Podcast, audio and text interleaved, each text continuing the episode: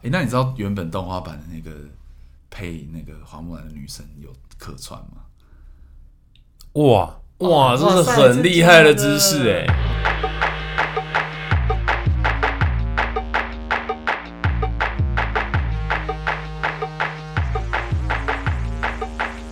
嗨，各位听众，大家好，欢迎收听《听狂热球在呢呢喃喃》，我是狂热球电影资讯的主编 Chris，今天来了一些比较不一样的来宾。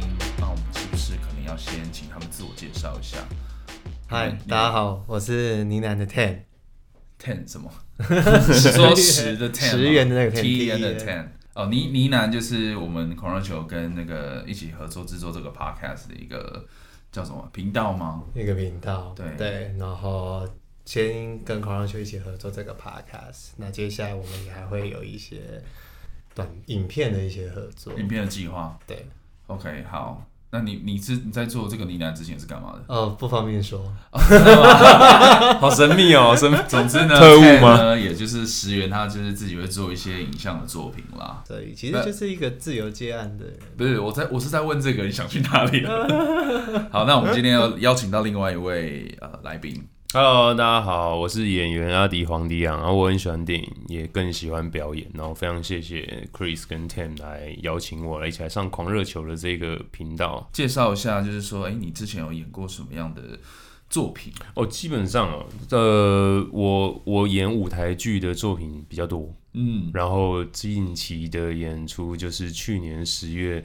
的一部国片，也是我第一次担任主角的《江湖男士》。嗯，对，然后平常开电视啊，都可以看得到我。我有客串过《同龄少女》，或者是《用九柑仔店》或《熟女养成记》。嗯，对，大大致上是这些点点点点点的作品。只要是表演的事情、好玩的事，我都会去做，包括来。这里的 podcast 就觉得很好，很棒啊！因为阿迪的声音很好听，真的吗？真的啊，真的，一个演员的声音好听，就是我们叫他来的最大的一个目的。对，所以我们没有找的就是，哎哎哎，没有找什么，没有找谁，没有找谁，又不方便说了。我们停止，哎，停止。没有，今天我们这一集就是想要透过像呃，我们自己做电影媒体也蛮多年的，然后我们可能就是身为一个电影的媒体的角度，以及。可能石原他是一个电影创作者的一个一个一个视角，那另外就是呃阿迪他是一个演员的方式，我们可以用不同的角度来谈论一个电影。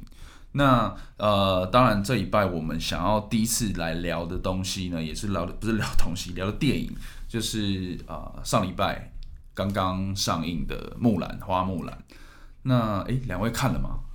哦，上映那天就看了。什么？我上映的那一天我就去看，真假的？对，这么支持哦。而且哦，因为就是有一些朋友跟演员有一些关系，嗯、所以等于是他揪了一个团，然后大家一起去看。现在是不是在这个时期看花木兰要小心一点，不然会被出征？我觉得看还好，就是如果你是一直在表扬这件事，可能大家会比较。因为你知道，就是我身边有一些，就是也是。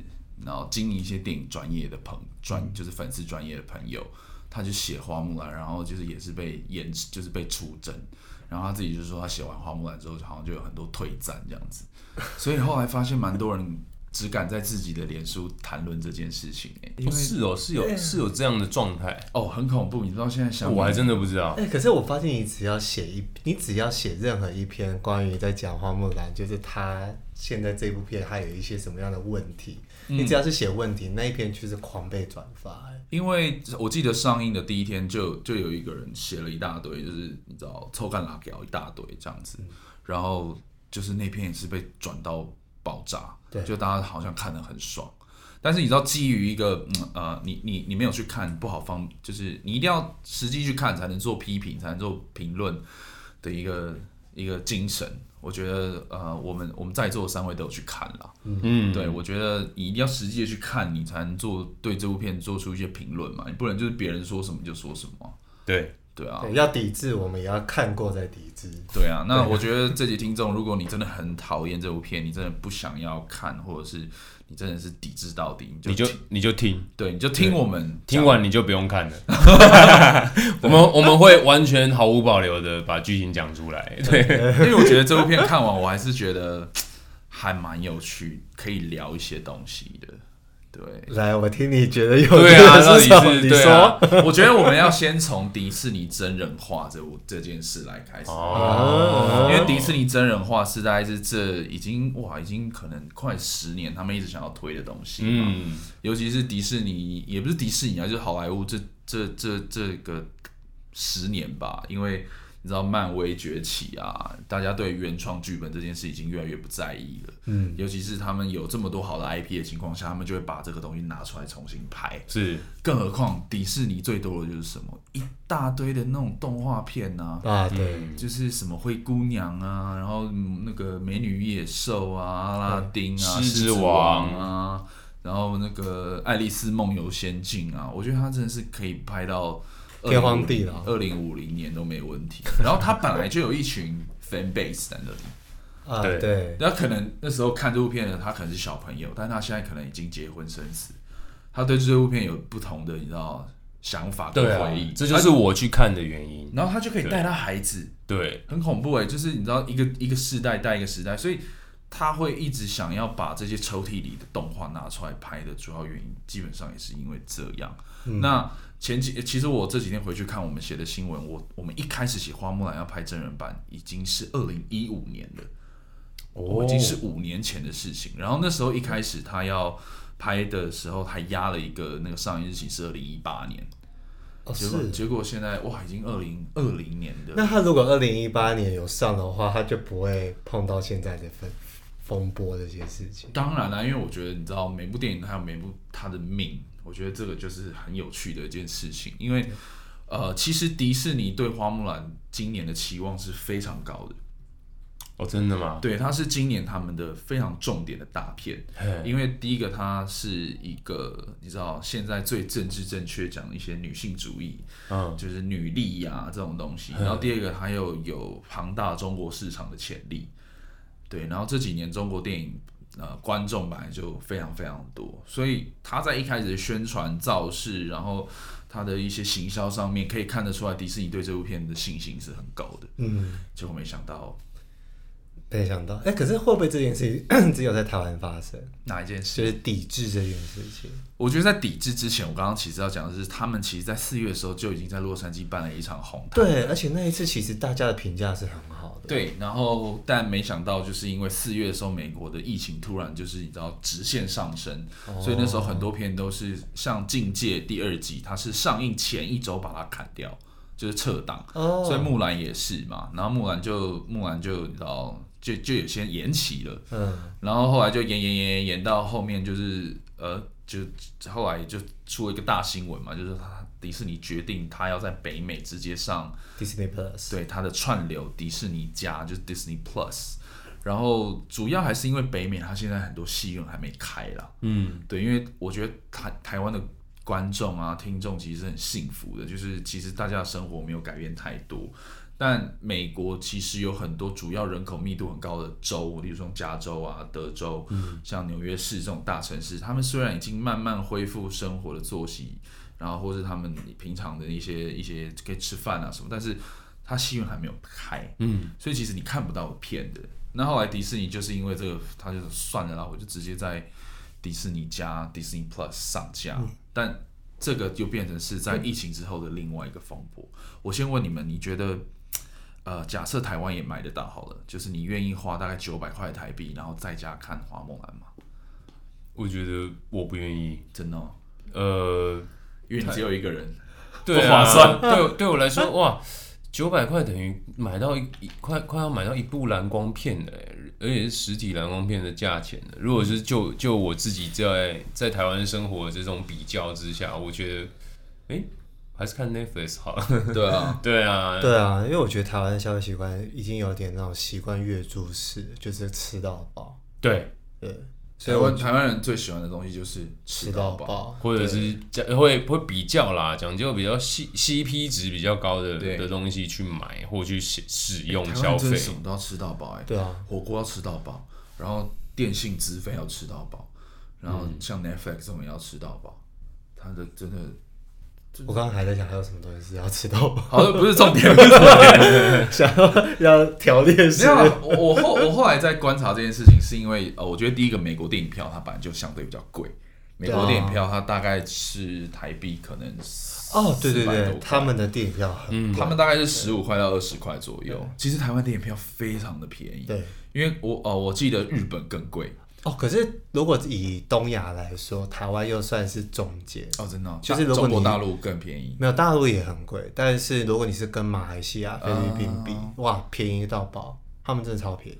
对，因为其实呃，像北美他们一张电影票可能是十五块到二十块，因为他们可能还是有那种那种 special price，可能是礼拜三什么的，嗯、但是他们平均可能落落在十五到二十块。然后你要想，如果你买一个电，你买像买花木兰，你可以在家看。那如果你家有四个人、五个人、六个人的话，其实相对来说它并不会比较贵。只是我们后来回顾在想这件事情，就是它本来是一个院线片。然后他要因为疫情的关系，他没有办法如期上院上戏院，然后他把它放在自己的串流平台、嗯、Disney Plus。然后当然 Disney Plus 也是这几年动作很多嘛，他一直想要去跟 Netflix 去做竞争。对，他可能买了很多的呃像 Pixar 啊，然后那个卢卡斯啊，然后这几年买那个福斯嘛。对对，所以他其实动蛮多的一些动作都是为了要进军串流。嗯，但。我我后来就觉得有一个很简单的一个逻辑，就是，呃，你要去充你的 Disney Plus 的，应该是你的会员数，而不是去赚这个三十块美金这个钱。嗯，是没错，对对，因为没有必要去赚这个。对，当然就是很多人会分析说，其实你你你其实这三十块啊，你这三十块美金大概九百块台币，你不一定要赚到像平常那种票房，就是。可能要在北美要破三亿四亿那种，因为你可能三亿四亿五亿，你有一半是要给戏院的，嗯，但是 Disney Plus 你可能你大概是有两亿元，你就可以达到可能四五亿的票房的收入。但是我觉得回过头来，你今天要跟 Netflix 去做竞争，我觉得你要有破坏性的决定，你要有攻击性的决定，然后你要有很毁灭式的决定，就是要。直接把花木兰放在你的 Disney Plus 里面，可以让人家看。对啊，其实是要吸引人家来，而不是你要把那个标准或者是门槛又设起来。诶，但是如果用另外一种角度来讲，我觉得他他这个方式其实也没有错，因为你说拿 Netflix 来讲的话，它是比如说像刚才说的吃到饱这件事情，但是它并没有一个院线大片的首播，嗯，首映，嗯，可是迪士尼做的这件事情，我觉得，诶。好像，因为我刚才才理解到说啊，在美国的一张票可能将近台币四五百块，对，就等于说哇，我爸爸妈妈买了两倍的钱，嗯、可能我花了九百块买，可是小朋友甚至甚至阿公阿嬷都可以一起看，嗯，然后在家里开，可能 maybe 音响没有杜比斯啊，或那些比较好的音响，或没有大荧幕，可是这会不会是另外一种消费方式的的可能性？应该说这个消费方。这个消费方式可以另外再讲一集啦。只是今天 要针对木兰的话，我觉得阿迪讲的非常对，因为我觉得迪士尼他就这样想，因为最呃应该说取决最大的一个原因就是现在北美人不能出门啊，对，你就算出门你也没有戏院可以看，嗯，所以有可能有一堆人一堆家庭他是想要看电影，或是他想要有一些新的。呃，娱乐内容、影视内容需要去，不管是自己想看也好，或是小朋友想看也好，尤其是像花木兰这种合家观赏的，嗯，所以它就是让你在家就可以看，但在家就可以看，呃，首轮电影这件事情，就像我刚刚提的，它其实是一个另外一个。议题啦，这件事情也是吵了很久。那其实就是刚好碰，因为疫情的关系，加速了这件事情的发展。嗯、那当然，虽然我们刚刚讲了很多，我我自己觉得哦，木兰怎样怎样，但我身边也有真的说，如果这样的资费在台湾的话，他是会愿意购买的。哦，对对，我也有问到朋友是他愿意，因为他有两个女儿。嗯，对他就是有一些，我我可以直接看，对，这样就赚到啦。对对对，而且他也不用去戏院，就是现在要保持安全距离。他其实还是有一些潜在的破坏性、破坏消费者行为的一些力量在这边。嗯，但是呢，我就像我前阵有看到说，哦，那个花木兰，他十二月的时候就可以在 Disney Plus 里面所有的看到这样子。那我觉得，身为一个消费者呢，我我干嘛现在就花这个？你知道九百块台币去做这件事情，就其实我觉得他很多策略是在自己打自己的脸啊，对，所以呃，我觉得这件事情，所以前阵子大家一直在一直在讨论说啊，花木兰啊，除了前阵子因为疫情的关系，然后到现在 Plus 的关系，那蛮有趣的是，北美的呃，讨论这部电影的 issue 跟亚洲完全不一样哦。一定来来来，快，我需要。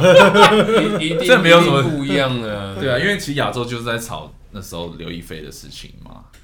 我觉得也，我我我看到蛮多面的啊，就是有在吵刘亦菲的事情，然后也有在吵就是动画版跟真人版的差异。对，然后居然就是讲说，看整部片当初要讲的其实是一个女性主义。但是你现在的真人版居然讲的是孝心，嗯，就是干啥小，真 的真的，对，因为哦，应应该说要帮大家很回顾一下，或是如果听众不太清楚，就是刘亦菲到底发生什么事情嘛？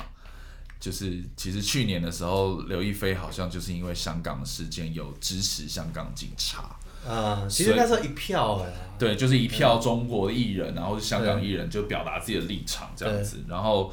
呃，你知道台湾现在对于这件事情又比较敏感，所以我我我们我们大概这一年来写的任何花木兰新闻，我们的读者都你知道攻击性都很强，就是说什么啊拒看啦，什么不要看啦，嗯，然后就变成其实亚洲自己在推这件这部片的时候，他们自己很辛苦。其实有感觉到台湾的片商有在放弃宣传一些，因为像呃台湾啊、香港啊，然后像那个马来西亚、新加坡，其实。呃，他们其实都可以进戏院嘛，尤其在九月开始，连香港都可以慢慢可以回到戏院。但呃，大家对于这部片的的你知道的观感跟北美又完全不一样，嗯，尤其是像台湾、香港这种比较敏感的地方，我记得好像连泰国都有在 boycott，就是木兰这件事情。哦，是假？对，就是，是因为他们之前那个泰国网友进攻的，反正就是一些你知道网络文化造成的，大家对于。你知道，就是这种这种议题比较敏感。哦、那甚至很精彩，他阿玲有知道吗？你说泰国跟、那个、就是中国的网友进攻泰国的，算 Twitter 吗？啊，好像是 Twitter，嗯，但是我有点忘记导火线是什么了。他导火线就是因为泰国有一个算是 BL 剧，嗯，就泰国很多这种，然后其中里面有一个男生，他的女朋友就他们有一阵子有来过台湾，嗯，然后好像他们在 Twitter 上面的文字。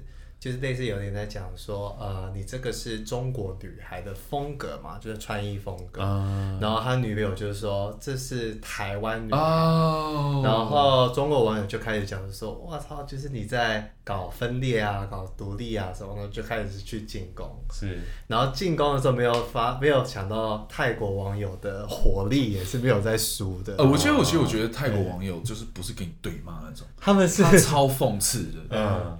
对，我觉得非常疗愈。就是例如说，他们可能会真的疗愈。泰国网友会讲说什么胎腹很就是像屎一样，像大便一样，然后他们就说哦，所以你们的食物比较好嘛，还要贴一张蝙蝠的照片。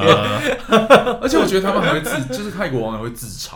会知道，就是例如说他们骂皇室，说你们的国王很怎样怎样，然后他们就说 more，对，因为 他们自己也不太喜欢他们的泰，现在的泰皇。乐天的态度其实蛮厉害的，对，就是他们会蛮蛮幽默，应该蛮蛮适合讲脱口秀的，对对对对，有些讽刺的东西。所以后来泰国的网友对于然后中国的然后一些东西，中国大陆的东西也有一些 issue，也有一些牛肉。所以这次花木兰他们好像也有参与到，你知道这次抵制的一个行列当中。那我觉得花木兰会在亚洲比较有不一样的讨论声音吧，就是它就是一个中国的历史故事啊。对，它也不是历史故事，它只是就是它其实是一个虚幻啊。哎，就是虚构的一个虚构的故事，对，然后其实也是好像类似算那时候的野史，野史，对，它是一个木兰辞嘛，就是以前唧唧复唧唧，对对对，木兰当户织，以前念书都要背啊，对，有以前不知道到底背那个要干嘛这样子，对，所以而且都会各种搞改编，对，木兰无长兄，呃，木兰当马，嗯，什么东西啦？所以这件这件事情。就回过头来，就是这件事情为什么在亚洲不一样？就是大家对这个故事也熟悉，然后呃，它又是改编，然后又发生这么多风波，所以我觉得它就是一个非常有话题性的电影。所以回到这部电影啊，我我觉得先讲结论好了，跟那个那个忘记哪个名字也是是都先讲结论。你们两个喜欢这部片吗？直接沉默，不知道怎么讲。我觉我觉得，呃，真呃，我觉得每部电影或每个作品哈，不不能说喜欢或不喜欢，我我当然当然会有自己一个保留自己一个立场，但是我觉得我看到一些我很赞叹的事情。哎、欸，可是我想先讲一下，我我通常问别人啊，例如说我阿弟，对，就是说，哎、欸，你我通常不会说你觉得天能好不好看，是。我都会问说你喜不喜欢天能，嗯、因为好看这件事情是。很难比较出来的啊，就是我你喜欢不代表我喜欢嘛，是是，所以你说好看的话，我就觉得，哎，我看完电影就说啊，你你你，我真的觉得不好看哦，哎，但我觉得相对，如果你问我喜不喜欢这部片，我我我反而不知道怎么解回答。不会，我反而会跟你说，如果你讲整体，我不喜欢，我不喜欢是因为故事。你说花木兰吗？花木兰对，半天能吗？天讲过了，可以回去听我们的天能那一集。但是如果你跟我讲说这部片我觉得很厉害的地方，就是我其实看完的时候，我有一点点蛮认同当初他们在洛杉矶做首映的时候，那些影评人对刘亦菲的赞叹啊。对，其实我是觉得整部什么什么在哪里？为什么？对他们来讲，好像可能是觉得认识到一个亚洲的演员哦，不是啊，我觉得很简单一件事情，其实就是别出巩俐，别出章子怡，对他们来讲，哇，又一个新一代的女生出来。不是，我觉得很简单一件事情啊，就是这部片是好莱坞拍的啊，嗯，他就是拍给好莱坞那些美国人看的啊，你懂吗？所以他的他对文化的诠释，或是那时候一开始预告出来的时候，不就在吵说那个福建的那个什么楼。啊，土楼怎么会出现在大家就你知道在考古嘛，在考究嘛，然后在那边说哦，怎么你们都乱用啊什么？但是其实这就是他们的角度看，他们对于中国文化就是中华文化这这个想象啊，就像什么那时候《神鬼传奇》第三集讲那个秦始皇的那个兵马俑，所以是坦白说也是乱言一通。嗯，对，就是我觉得他们本来就是以一个好莱坞，你知道美国人的角度去拍一个这个东西。那阿迪，你觉得刘亦菲演的怎么样？哎、欸，其实我觉得不错，哎。哦，对啊，因为呃，一来我觉得她她是像呃，怎么讲？她漂亮的人，她是漂亮的人。她那她让我想到呃，笑什么？我在哎、欸，其实我在看的时候很奇怪，我很跳，我我特别想要基努李维，真假的？因为基努里维有东方脸孔，对，所以在早期骇客任务这件事情的时候是，是他是会被更多呃，你说。东方世界的人接手的，人家一看是哇，他是谁？长得好帅。那那种评论，我记得那时候我看的时候，他的评论是超越很多好莱坞男星的。嗯，那我我觉得刘亦菲很漂亮。嗯，然后又提到里面，呃，花木兰里面一直在聊一个我们看似懂非懂的什么真气气。Your cheese strong，我觉得这整部片出现最多字的就是 cheese，对，Royal bread，true。然后，然后这件事情让我觉得，如果姑且不论花木兰，我们不要拿花花木兰这个故事来比较，或者是这剧本到底写的怎么样，拍的怎么样，我觉得刘亦菲是有那个气的。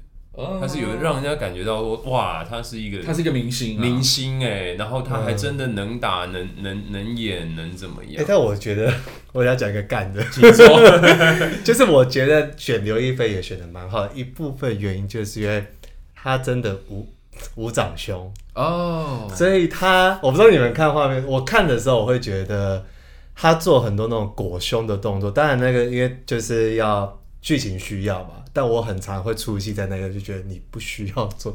就是我觉得，坦白说，我觉得这是很实际的问题，呃，应该说很实际的事。哎，就是我我我是我是同意你这句这个这个这个这个理论，因为我觉得这这个说服力比较高啊。超无聊的一件事情啊！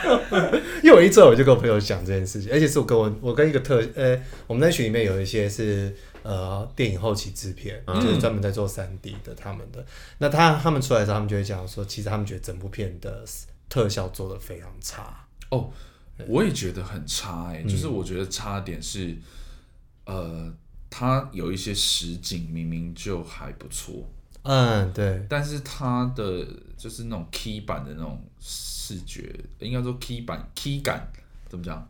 特效感，特效感很重，对，就是蓝绿幕的那种感觉很重，嗯。然后其实我有发现，其实它蛮多场景都是实景去拍的。我觉得你为什么就是没有好好发挥，你知道去实景拍的一些？你们都已经特地去新疆，对对对对对对。而且我，但是坦白说，我我如果是我喜不喜欢这部片，我会觉得这部片其实呃它很完整。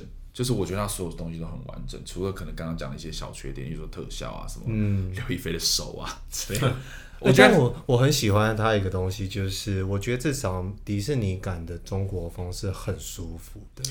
因为我看的时候，其实我会一直觉得，但因为这是迪士尼的的风格或者什么，但我会就会联想到，例如说《满城尽带黄金甲》那一种浮夸的中国风，我就会觉得，反正这种迪士尼的中国风，反而会让我有一种被催眠，就是这个好像才是真实的中国。因为坦白说。如果你不是历史学家，去考究《木兰辞》这件事情，它到底在讲哪一个朝代？嗯，你其实也不能太一般，观众也绝对不会了解说土楼它要对应在哪一个年代。嗯，对，它就是给你一个整体的感觉啊。嗯，比如说哦，什么中国的皇宫要长成什么样子啊？嗯，然后它的那个要塞的堡垒要长成什么样子？我觉得就是可能一般人对中国古代的一些想象。我觉得这个道理就像以前，呃，例如说我们看一些西方欧洲的时代剧，你也不太可能知道哦，这个其实是文艺复兴时代，然后这个是什么拿破仑时代，嗯，你可能也不知道，就是大家的外国人都长一样。但我而且我们也我们华人不会去考究这件事情嘛，就是《冰火之歌》看了看了就是啊哇，这就是宫殿哎，对对对对，这就是火龙的火龙的地方哎，就是会比较不会去讲究那些。那我想外国人来看木兰这件事情，应该也不会去。讲究到那个，就像石原说的，就是它是舒服的，或许这就是当初视觉总体一个要求的东西。对，我觉得他们呢，就是我我我甚至觉得他们在前期做一些美术设定的时候，他们就超超简单，就例如说，他可能真的选了很多中国建筑，然后我觉得哦，这个比较好看，看一个顺眼的，对，或者是说这个比较搭我们整体想要呈现出来的风格是什么样子。这几年中国大陆拍的一些片，例如说什么什么前阵那个什么地球漂漂漂流地球还是这种，就是那个科幻片流浪地球啊，流浪地球啊，然后还有一些什么战争片啊，那个吴京演那个什么战狼嘛，战狼战狼二，然后大家都说什么哦，就是爱国片啊，或者说 Excuse me，各位，你们看了好莱坞美帝主义的电影看了这么久，他们每一部也都这样啊。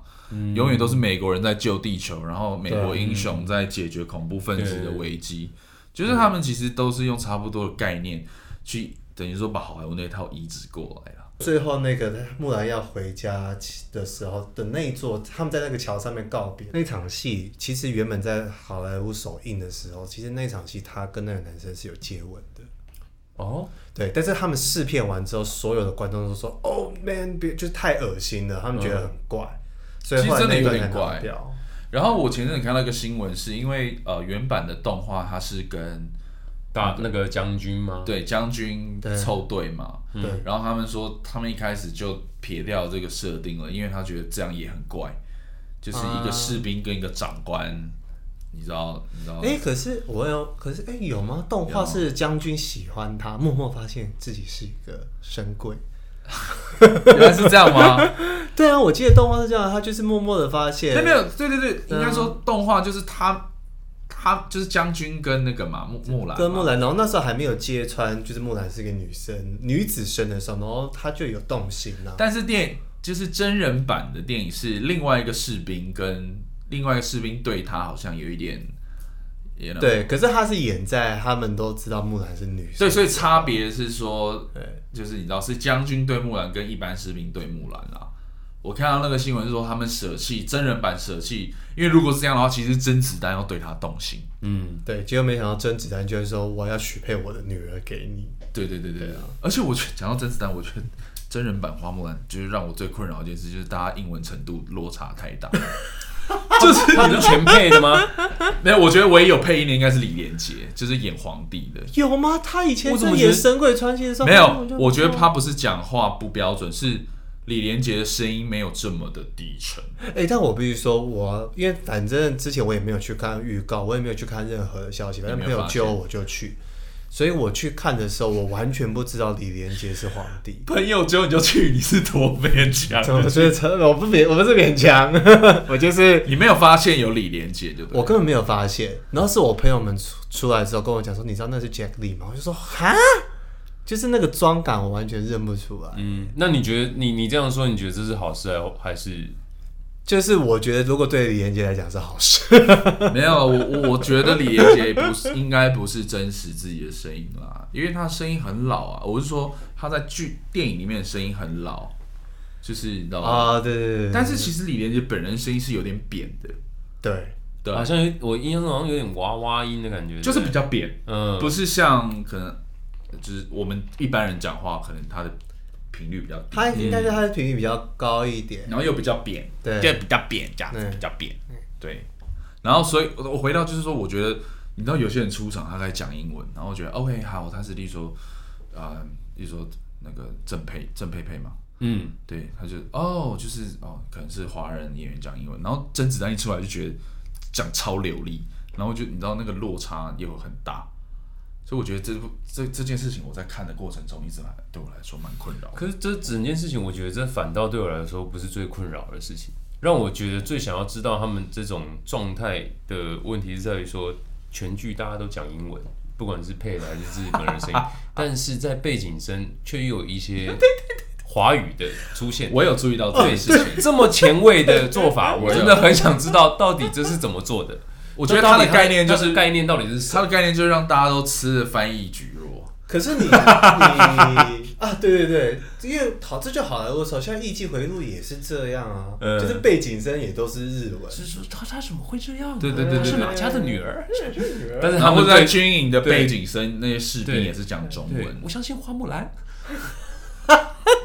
就是尤其是最后一段是。花木兰跟跟将军说，跟甄子丹说，呃，我我相信他们是有记的，那个北北蛮嘛，蛮族是呃假装假声东击西，对，那不是一群呃很热血的士兵是 I believe Mulan，I believe I believe Mulan，那个时候你就已经觉得哇，这是什么世界啊？大家都是很很有士气的，但旁边有人说，我相信花木兰，我相信花木兰。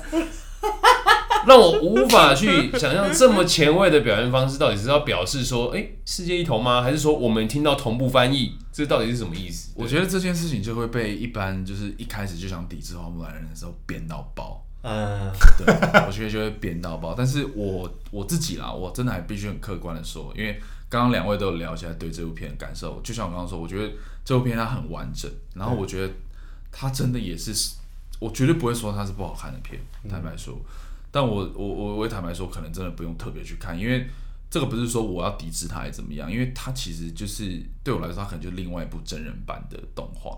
就像我看完《美女与野兽》，看完《狮子王》，狮子王，嗯、尤其像《狮子王》，我就觉得哦天啊，以前那种辛巴就很可爱二 D，然后就变成一个动物园里面那种，所以那时候像《狮子王》那时候首映，大家也觉得很 creepy，就是觉得你、嗯、怪怪的，嗯，所以我觉得。就是花木兰对我来说就是另外一部你知道 live action 的改编，所以我也不会特别的，你知道，就算没有发生这么多有的没的事，我也不会特别推荐我身边的朋友说哦，你可以去看啊，什么什么什么的，因为我觉得它就是一个完整的片，它的剧情也是你知道有起伏，然后坦白说有某几幕你也会被他感动到，然后这也是他他哪一哪一幕？不要问，说他终于洗澡了，没有没有，就前面爸爸的东西啦，一些父亲的东西，还是会会比较感动。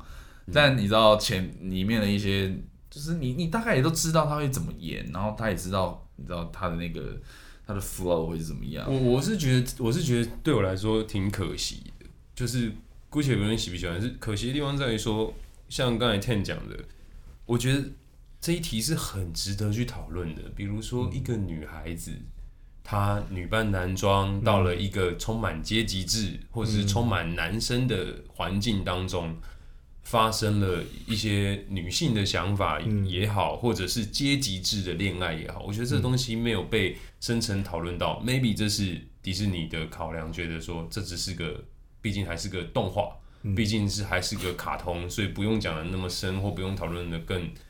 更更更高阶的一些思想，但我觉得这是我觉得可惜的地方，因为我觉得花木兰迷人的就是她因为孝顺，所以她、嗯、呃算是背叛了父亲嘛，所以她先逃避了父权这件事情。嗯、女扮男装又是一件事情，她进去了一个充满阶级以及充满男人状况的的世界里面去，自己从零开始这件事情，有太多值得去。讨论跟去欣赏这个这一号被杜撰出来的人物的的有趣的地方了。我觉得我我其实小时候看花木兰的动画的时候，这是反而是对我来说是很大的刺激。嗯，哎、欸，但我知道，我觉得最可惜的东西是，你们还没有印象，就是动画版的花木兰，他们最后去进攻那个去哎、欸、去皇宫要去救皇帝的时候，嗯、其实木兰小队他在动画里面，木兰 squad，我很爽，squat，可以啊。而他们进，他们那时候进皇宫的时候，他们为了要骗在那个时候在皇宫里面那些匈奴人，其实木兰小队是打是扮成女装的，嗯，嗯然后木兰，然后那些匈奴人还说，哇，你们这些宫女怎么长那么丑？对，嗯、对，哦，那一幕很可爱，对，但是我觉得那个意义超大，就是这就是你们把威权去软化掉的一个关很关键的一个过程，啊、然后包含到最后他们成功救了皇帝之后，然后呃。就是有一些大臣就是在开始在讲说啊，不可以册封她为什么？因为她是个女生，啊，因为她是个女生。然后那木兰小队的人就在讲说什么？可是她是个 hero，嗯，是吧？然后最后最关键的地方是那个皇帝就在木兰面前跪下说：“感谢你救了我的国家。”哇！你看你这么一讲，我觉得动画版我现在都鸡皮疙瘩了。对啊，就是我觉得这些很关键的点，你要去强调女性，或者是你要去颠覆什么东西，这些很关键的 point。在中东呃真人版都没有出现。对，所以是不是 maybe 哪天问遇到迪士尼的人，可以问说，是不是他们故意要去圆掉这些事情，不想去讨论这些事情，或者就是有一些政治倾向？可是这这跟政治无关啊！我觉得这这是跟男女平权，或者是呃，我我觉得这就是男女之间跟现代讨论平等、性别平等的事情是有关的。我不知道是不是因为。他们还是要考虑到中国市场，那中国市场确实你不能公这么公开讲这件事情。嗯，我在想，可惜啦，可惜啦，因为他这一这一个对我来说，他就是呃在为复仇者联盟铺路啊。对啊，因为他把木兰塑造成就是火凤凰啊。啊，那我觉得或许 maybe 因为版权都谈好了嘛，maybe 你会在未来的 X X 战警或者是复仇者联盟会出现木兰会跳起来，然后忽然一踢。然后一个长矛就穿到敌人的心脏里面，这种、嗯、我觉得是有可能的、啊。或是木兰又像美国队长一样到北极沉睡之类的、啊，一千年后又复哪天就因为他的气很强，对，因为他有气，对啊。可是我觉得我我我蛮我可能会同意，就是市原。讲的不要讲四元，四元。我刚，我刚刚一开始不知道太熟了，太熟了，不知道不知道讲 ten 还是十元还是什么？你你我 confused。怎么了，孙先生？没有，就是 我觉得可能真的有一些中国市场的考量啦，因为呃，我觉得它本身的一个故事就真的可能像跟刚刚阿迪讲的，他。是非常符合现在的趋势的，是。超级政治正确，就是你要颠覆父权，然后你是女权主义，是我我你要去在乎女生的想法，因为我觉得像巩俐里面饰演那个女巫，有一部分也是在讲强调这件事情，她可能代表了一个过去，她就是对她过去想要出头，也不是想要出头，就是对对自己有一些想法、有些能力好的女性，她必须要隐藏自己。或者是他可能就是要选择一个比较不好的、不好的一条道路，嗯、因为他他在个故事里面，巩俐那个女巫，对，她其实就是跟花木兰是相对称嘛，相呼应的角色。对，因为其实要讲这个，可能要稍微讲一下里面可能跟动画比较不一样，就是真人版它有一个设定叫做气。就是神奇的那个气，气、嗯、是什么气？其实就是像星际大战原理啊，嗯、然后火影忍者查克拉，嗯、然后那个猎人，猎人是比较气。我、哦、不知道怎么没有看猎人，你没看猎人？是是是有。天哪，赶快去看 Netflix 有全集。库拉比卡，哎，我跟你讲，猎人，我只知道大家一直在讨论说库拉比卡下船了没。我跟你讲，猎人真的超级好看。好，题外话，反正就是。木兰里面有个设定叫气，它其实就是有点像原力，嗯、然后它的概念跟原力一模一样，就是每个人都有气，嗯，只是有人会气比较多，然后有些人气比，比较长，气气气气气。气，然后它的设定其实很简单，就是如果你气很强，你的武功就很高。啊，就是就这么简单而已。嗯、对了，就是这么简单。对，所以呃，巩俐在里面演那个角色，她其实就是一个帮可汗。呃，你知道，就是反派啦，简单的反派啦，有反派女巫啦，魔力嘛，他有很喜欢进到人家身体的，对，他可以变嘛，对对对，他可以寄生在别人的然后肉体上面，然后，但是她其实也是一个气很强的一个女生，嗯，但是因为在那个年代，呃，你女生是不能用气的，对，女女女生就是你知道要要要到。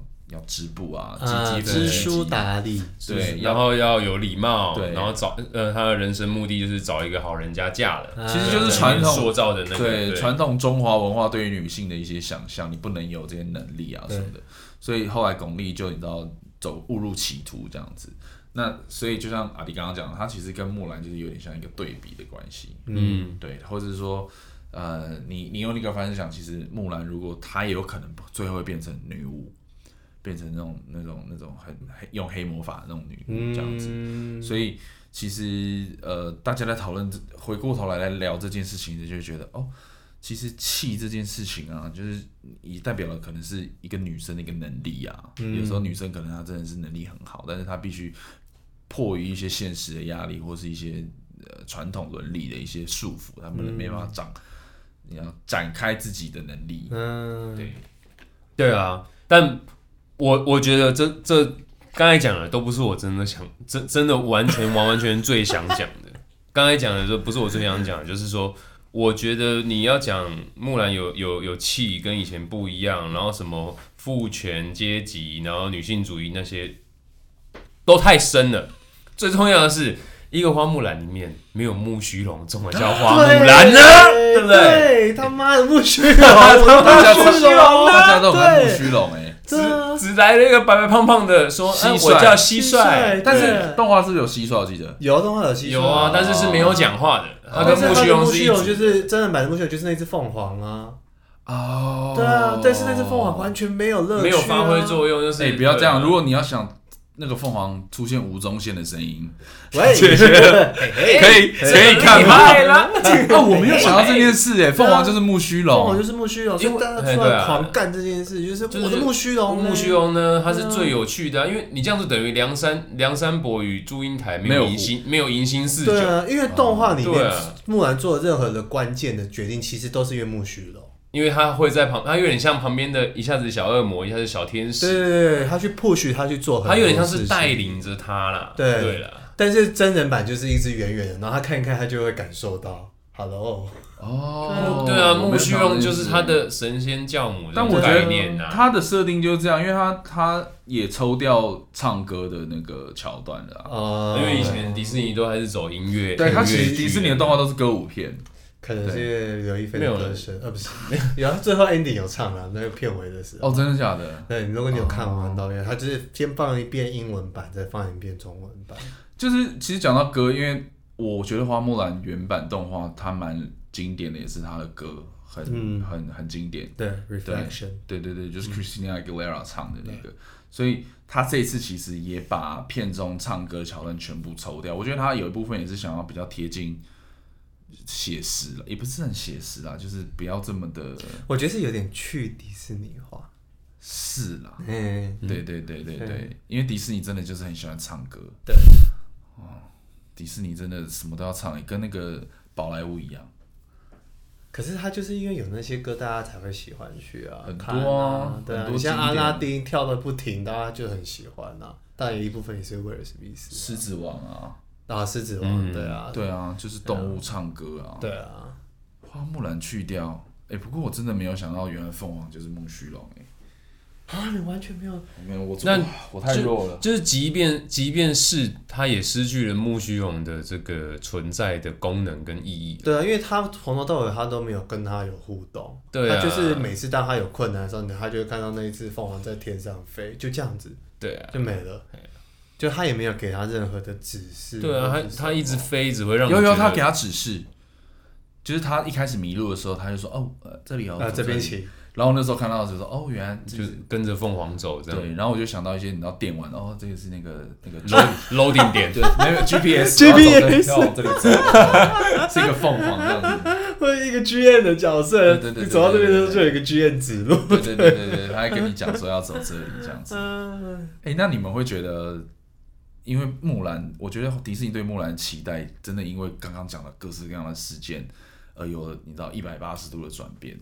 那这件事情，例如说像刚刚提的，你知道女性啊，然后少数族群啊，亚洲人啊，嗯、中国市场这件事，会越来越盛行，还是可能会因为花木兰碰到这些问题而有一些转变？尤其是可能像原本大家对于中国电影市场的一些期待，它可能也会因为。这次的疫情也好，或者是啊、呃，疫情到最后的一些经济的一些转变，呃，有不一样的发展吗？啊，你是你的意思是说，就是会不会因为花木兰这个电影，然后他们的市场策略会更往亚洲发展，或者是说，哎，先踩个刹车？因为我觉得他们一开始的目的一定就是想要这样，他要走走政治正确，他要。我觉得哦，这样讲啊，我觉得花木兰很像那时候的黑豹啊。原本对于这件事情的期待，因为黑豹这部片它卖了，我忘记十几亿，全球十几亿美金。对，它是那种黑人族群的那种现象级的去看这部片。嗯，他们是真的觉得哦，黑豹是他们的 king。那他们是真的，你知道，西家带眷都要去看这部片，因为他可能对呃这部片。呃，对他们的 community，就是你知道，代表了不一样的声音，代表他的力量。我觉得花木兰有一部分也是，就是他真的里面讲的很多东西都是现在时下潮流议题的一些一些一些正确的方向，就是我们讲政治正确的方向，像女生啊，然后什么什么什么。但是因为真的因为刚刚讲的很多事情，他可能有一点不不如迪士尼他想要做的一个方向。嗯，你觉得他会有一些？重新思考嘛。以其他片商来看的话，他们看花木兰曾经，我觉得他们会打住。嗯，对。然后，因为你知道我进我去看花木兰，但是我觉得迪士尼不会。而且，对啊，你讲迪士尼不会，是因为我去看花木兰的时候，前面的预告就是黑寡妇。嗯。因为他们也等了超久，因为那时候大家都想要哦，我们想要黑寡妇的独立电影，我们想要黑寡妇独立电影，然后一直不拍啊，死不拍啊，然后看那个 DC 拍的 Wonder Woman 之后。就是你知道爆炸评价，然后那个 review 都非常好啊，对，票房也好，然后他们才开始慢慢哦推惊奇队长，然后再开始推黑寡妇。嗯，因为其实以呃演员的知名度来说，其实 Scarlett Johansson 是最最最有名的嘛。嗯，但你其实回去看惊奇队长，他的设定也超像花木兰的啊，啊，他也超男性化的，然后。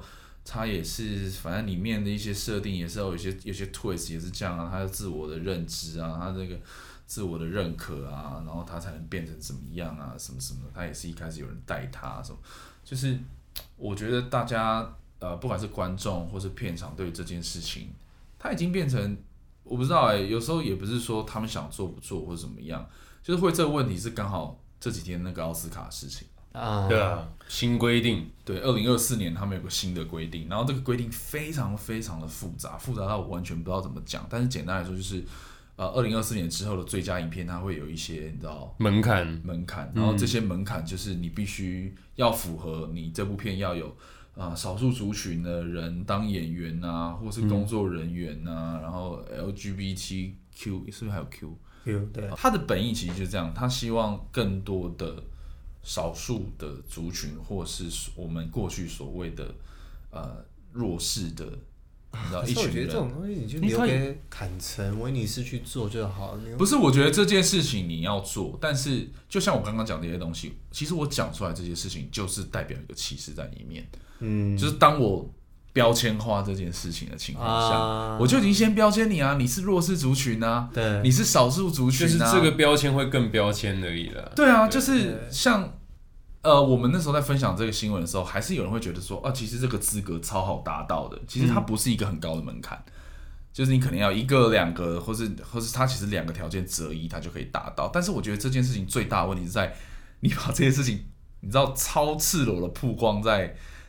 各个媒体下面，嗯、所有人都知道哦，什么你是少数族群，你是弱势族群，我先把你所有的标签先标签化，嗯，这个才是我觉得对，这才是真正的歧视，对，这才是其实就是我先标签你，也就代表我是用这样的角度看你啊，嗯，所以这个是大家现阶段对于这件事情没有办法接受的，但我觉得这个你知道这个风向就很乱啦，其实我，嗯，我自己都觉得我现在讲这件事情很危险。但我觉得，哎、欸，但是你们知道，其实大陆也有像这样子的限制，它它比较比较像是限制啊，就是它的限制说，一个剧组不管你的演员、工作人员的比例，呃，台湾人跟香港人、港澳、台港澳的人是不能超过多少？哦，你是说在大陆那一个？在大陆，那超过会怎样？他他不准就不不批批给你拍啦，Okay. 你就没办法拍了。Uh huh. 因为这些东西都是需要报批的。你就算拍了啊，应该是说你可以拍，但是到时候 不能演，呃，不能播，对，你就不能播。嗯，对，因为他们有审查机制，或者是播的时候脸都一直有马赛克这样。可是我觉得像中国大陆那个方式，就是他是可能是保障他们自己的工的工作人员也好，就是什么，但是。我觉得以奥斯卡的角度很很荒谬，就是哦，我表面上其实是要呃 support 你们，就是要支持你们这些人，或是给你们这些人更多的机会，嗯、但是我先大大的在你脸上贴这个标签。我觉得也不是机会啊，就是他们想要创造他们演出一个假象，就是他们的多元啊。而且我觉得他的利益可能是好的啦，但是你要怎么证明？嗯、就像你觉得凯尔库斯马是黑人还是白人？嗯，不是不是啊，我的意思就是说。就是这件事情要很明文规定的去做，很奇怪。嗯、对啊，真的很奇怪。嗯、但是我觉得它的利益是好的，就像呃，演艺学院它增加越来越多的呃，例如说亚洲的演员，或者是或者是非呃那个黑黑人演员，或是从业人员，大加入他们的那个的。而且我觉得最关键的，其实应该也是你的评选机制的那个团队里面，如果是那个团队是多元的，才有用。对，他们一开始其实是先先做这件事情嘛，就是演艺学院的会员原本大家不都说就是就是老白白人、啊、老白男嘛，啊、就是又老又白，又都是男生这样子。他们想要就是多元啊，因为每年的入围名单啊或者得奖名单都会被都会被你知道，就是被批评说、嗯、哦哦没有女生，就是又是白人主义又是爱国主义这种东西。但我觉得他们是真的有在变啦，就像。去年的《寄生上流》，他们就真的很有种，第一次把最佳影片给给个外片，对，给个外片。我觉得像这种，他们的利益都是好的啦。嗯，但我觉得最近的新闻真的让人家看不太懂，因为有时候也不知道你就就是我我我自己分享这个新闻的时候，我就说我不知道怎么吐槽的意思就是，其实你的利益是好的，嗯，但是你的做法其实真的是愚蠢的，就很奇怪啊，是很寒导的。对，所以那那。比如说，Chris，你觉得依照你对电影的的认知，或者是好莱坞这样子，接下来会这个规定出来之后，接下来你觉得他们的工会或者是他们的电影会发生什么事？比如说拒绝参加奥斯卡，比如说呃，我我我不管你了，我就拍我想拍的，我想用我想用的人，你觉得会有什么现象发生吗？我觉得这个问题会我会用另外的方式来回答，就是。我觉得他现在炒这个东西，会有一个声音跳出来去反对他们。其实我必须说，真的，可能有一部分是真的是因为选举操作，因为美国最近要大选，可二零二四哎，对。但是我觉得，不管是在二零二四的时候，但是因为哦，我现在先放一颗糖出来，就是例如说这件事情一定会被呃左派的人拿来当做攻击的一个一个一个，你知道 target，嗯。但是之后会怎么变？我觉得。我觉得没有这么这么这么那个啦，就是不会那么快反应，或者是说我我觉得大家现在好像都聚焦在说，呃，少数族群或是有色人种的工作机会什么，但其实坦白说，以以这几年一些票房，可能像《逃出绝命镇》这种，它一个小成本，然后全黑人的片，然后可以卖这么好，对，就会被拱为一个对指标性。你要回过头来，是因为它整这部片就好看，嘿对，所以我觉得回回回到最根本的好莱坞，它的。它这个商业的一个架构、一个结构，其实有色人种什么什么，真的都是，我觉得有时候真的是茶余饭后的一个话题。嗯，最主要还是回归于文本的，对，文好不好看，嗯，然后这这东西赚不赚钱。嗯，然后对于片商来说，他有没有商业价值？如果他今天可以捧红一个很有名的一个黑人导演、黑人演员，他就愿意用他啊，因为他可以帮我赚钱。对啊，就像那个我们刚刚讲《Get Out》那个导演，那个 Jordan Peele，他本来就只是一个你知道在那个 talk 呃 talk show 的，对对，他在一个喜剧频道里面演写脚本的一个演员，但是他可以拍一个这么有趣的电影，所以现在他呃他监制啊什么什么，就是工作很多。就他现在名字很红啊。对，就或者像天能的最近的主角，就是那个 J.D. 啊、uh, John David Washington 也是一样的意思，就是呃，当有越来越多的曝光机会，他们可能有其他电影之外的代言曝光。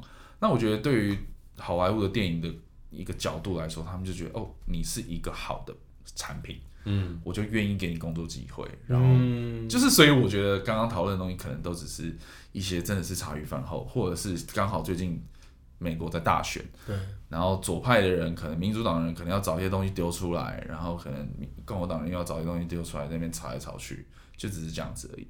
可能大选之后这个东西就会慢慢平息，毕竟可能就像阿迪讲，他可能四年之后的事，四年会发生什么事，大家也都不知道。嗯，对，可能真的有很多。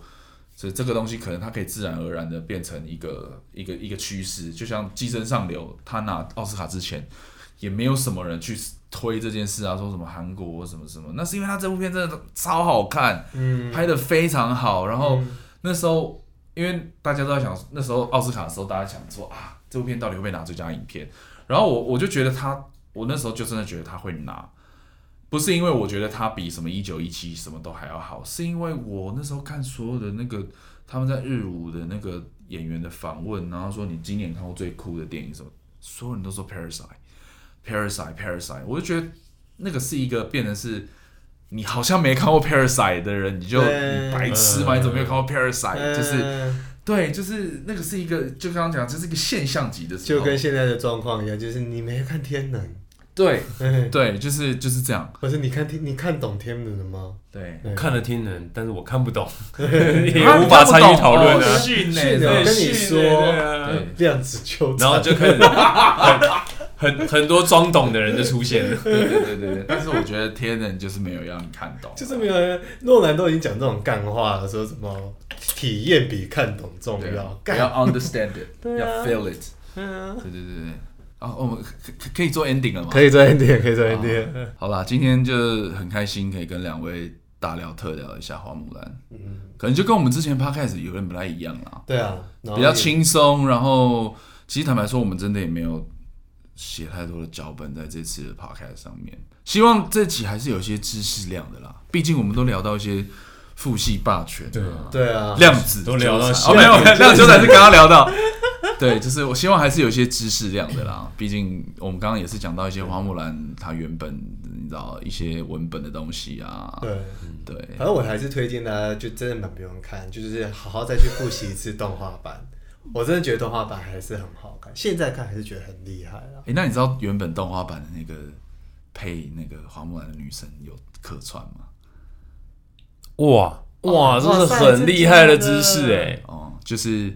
最后他们去木兰的女不是呃超奇怪的客串，奇怪到就是这个太酷了。这个他最后去宫殿的时候，有一个女生先站在那个皇帝面前，然后说就是皇帝什么为你介绍花木兰，然后就走了。然后那个人是以前配花木兰那个女生，叫温什么哦，我真的有点忘记了。哇，这一段就是这一集的开场了，重点太厉害了。但我觉得这件事，我那时候我那时候看的时候觉得。这这个人就是何必呢？真的就是硬塞一个东西在里面呢。但是这这没有，其实没有意义，或说不定是呛死呛死会吗？我觉得这就是迪士尼喜欢玩的彩蛋啦。哦，就是让人家去，让人家讨论，对，人家讨论，就是他慢慢宣传的时候，他就可以慢慢释放，慢慢又有一则新闻，他有一些 data，他可以慢慢的放出去。我觉得这他就只是一个其中的一个 data。但我那时候看到我我看的时候，我就觉得哦天哪，这个超没必要的一段，他就是硬要塞。可是我觉得他真的是随便塞一个角色都好，明明就有这么多角色可以塞，啊、而且这个真的是个大演，演个妹妹、啊、大半生，演妹妹多好，对啊。哦，不行，他有年纪了，那就演那个郑佩佩那个角色。对对，我觉得也没人啊，郑佩佩明闭眼狐狸，对啊，闭眼狐狸这么好的演员，演他妈妈，真的有那种传承的感觉，对。对。哦，所以塞在那边，我其实也是夸夸看不太懂。郑佩佩就是闭眼狐狸。不要再吵了！而且这妹妹明明就是一个这么棒的演员，然后演一个丑角，对他在演一个丑角，哎，这段太荒谬了！我真的觉得这妹妹出来的时候我很出戏，然后跟李连杰接见的时候，因为你知道，就动画版的皇帝是很懦弱的，可是你的真人版的皇帝居然可以去那个，但我觉得接见是李连杰的招牌动作了。真的吗？对啊，他那个动作出来，他就是他的招牌动作。他招牌动作不是黄飞鸿那个吗？没有，他那个接剑就是《神鬼传奇》里面的那个。真的假的？就是李连杰还有招牌动作，有跟那个瓦干达那个一样吗？瓦干达，瓦干达 forever 一样吗？真的假的？不是啊，就是很多我看很多大陆网友都会讲说，那个动作出来的时候，才知道那个是李连杰。讲到这件事，我真的我那时候看的时候一直想要聊，但是我没有记起来。但是你讲到李连杰，我又想到它里面有用布棍呢。布棍？对呀、啊。什么布棍？他最后在打架的时候，他有用那个布在那边打架、啊，捆成一个棍子，然后在打人。那黄飞鸿有一集就是这样啊，就是这样子啊。他跟甄子丹打的那一场超好看，他就是用布棍啊。我那时候看的时候觉得，哦天哪，你是在偷偷致敬吗？